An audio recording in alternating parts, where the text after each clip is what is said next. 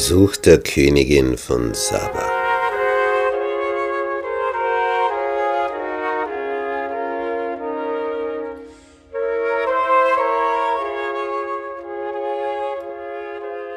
Und als die Königin von Saba die Kunde von Salomo vernahm, kam sie, um Salomo mit Rätselfragen zu prüfen.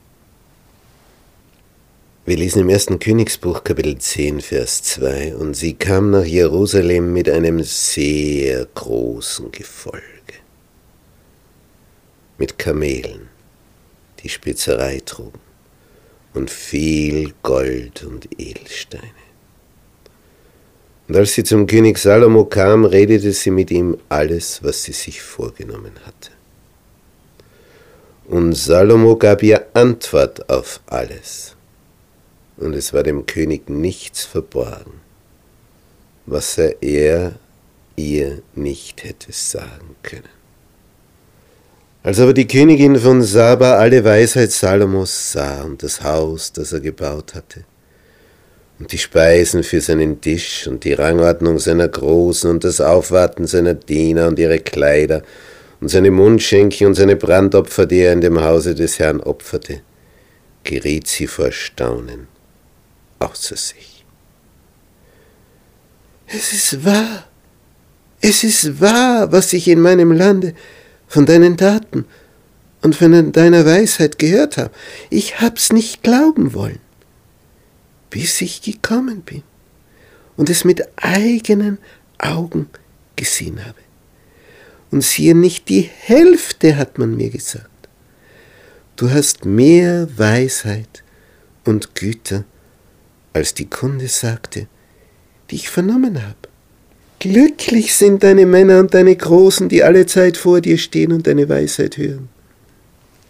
Gelobt sei der Herr dein Gott, der an dir wohlgefallen hat, so dass er dich auf den Thron Israels gesetzt hat weil der Herr Israel lieb hat ewiglich, hat er dich zum König gesetzt, dass du Recht und Gerechtigkeit übst. Und sie gab dem König 120 Zentner Gold. Und sehr viel Spezerei und Edelsteine. Das heißt Gewürze. Es kam nie mehr so viel Spezerei ins Land, wie die Königin von Saba dem König Salomo gab. Auch brachten die Schiffe Hirams, die Gold aus Ophir einführten, sehr viel Sandelholz und Edelsteine. Sandelholz war nötig für die Instrumente, für den Instrumentenbau. Und der König ließ Pfeiler machen aus dem Sandelholz im Hause des Herrn und im Hause des Königs und Harfen und Zittern für die Sänger. Es kam nie mehr so viel Sandelholz ins Land, wurde auch nicht gesehen bis auf diesen Tag. Und der König Salomo gab der Königin von Saba alles, was ihr gefiel und was sie erbat außer dem, was er ihr von sich aus gab. Und sie wandte sich und zog in ihr Land mit ihrem Gefolge. Es war so einzigartig und hier hat sich das ereignet, was angekündigt war. Der Herr hatte gesagt, wenn ihr treu seid, wenn ihr mir das so durchführt, wie ich es euch empfohlen habe, dass ihr den Herrn euren Gott anbetet und ihm treu seid, dann werde ich dich zum Kopf machen und nicht zum Schwanz unter allen Völkern. Und du wirst zum Ersten unter allen Völkern aufsteigen. Und hier wird schon etwas von dem sichtbar. Die ganze Welt kommt, um die Weisheit zu hören von Salomo und seine Pracht zu sehen. Salomo hat so viel Gold, Er weiß am Ende gar nicht mehr, was er damit tun soll. Er hat schon alles vergoldet, was man vergolden lassen kann. Und dann kommt er auf folgende Idee. Er lässt 200 große Schilde vom besten Gold machen. So für die Leibwache. Und wenn die ihren Wechsel haben, die einen gehen, die anderen kommen, 200 große Schilde von bestem Gold. Ich meine, wo hat man sowas gehört? Ein Schild aus Gold. Kann ja kein Mensch mehr heben. Ein Schild ist so schon sehr schwer und wenn er noch aus Gold ist, reine Zierde, reine Pracht, wo es also nicht mehr so sehr um den Schutz geht, als dass die Sonnenstrahlen sich im Gold spiegeln. Und wenn dann Wachablöse ist und das Volk zuschaut, wie vor dem Palast hier die Wachen ihre Ablöse durchziehen, und die Sonne drauf scheint auf diese goldenen Schilde und alles nur mehr glitzert und glänzt und glitzert und glänzt und glitzert und glänzt. Damit alle sagen, uh und ah und wie schön. Und siehst du die Pracht und die Herrlichkeit. Es hatte keinen militärischen Sinn mehr, nur mehr den Sinn des Glanzes.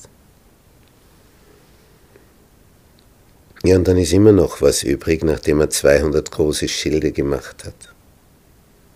600 Lot Gold nahm er zu einem Schild. Dann lässt er 300 kleine Schilde machen vom besten Gold. Je drei Pfund Gold. Und der König brachte sie in das Libanon-Waldhaus. Das war das Schatzhaus. Und der König machte einen großen Thron von Elfenbein und überzog ihn mit dem edelsten Gold. Ein elfenbeinerner Thron, hat man das schon gehört? Und der Thron hatte sechs Stufen. Und hinten am Thron waren Stierköpfe. Und es waren Lehnen auf beiden Seiten am Sitz und zwei Löwen standen an den Lehnen und zwölf Löwen an den sechs Stufen zu beiden Seiten. Desgleichen ist nie gemacht worden in allen Königreichen. Alle Trinkgefäße des Königs Salomo waren aus Gold. Und alle Gefäße im Libanon-Waldhaus waren auch aus Gold. Denn das Silber achtete man zu den Seiten Salomos für nichts. Und die Schiffe, die er da hat bauen lassen, die kamen in drei Jahren einmal und brachten Gold, Silber, Elfenbein, Affen und Pfauen. So war der König Salomo größer an Reichtum und Weisheit als alle Könige auf Erden und alle Welt begehrte, Salomo zu sehen, damit sie die Weisheit hörten, die ihm Gott in sein Herz gegeben hatte. Und alle, die da kamen, die brachten natürlich entsprechende Geschenke mit, Geschenke für einen König. Ich meine, da kannst du nicht nur so ein kleines Bäckchen da daherbringen. Und jedermann brachte ihm jährlich Geschenke, silberne und goldene Geräte, ist also das Minimum. Kleider und Waffen, Spitzerei, Rosse und Maultiere als Geschenk. Und Salomo brachte Wagen und Gespanne zusammen, so dass er 1400 Wagen und 12.000 Gespanne hatte. Und er legte sie in die Wagenstätte und zum König nach Jerusalem. Und der König brachte es dahin, dass es in Jerusalem so viel Silber gab wie Steine und Zedernholz so viel wie wilde Feigenbäume im Hügelland. Und man brachte Salomo Pferde aus Ägypten und aus Kohe. Und die Kaufleute des Königs kauften sie aus Kohe zu ihrem Preis. Und sie brachten herauf aus Ägypten den Wagen für 600 Silberstücke und das Pferd für 150. Ergibt 750. Und dann führten sie diese wieder aus an alle Könige der Hethiter und an die Könige von Aram. Schwunghafter Handel.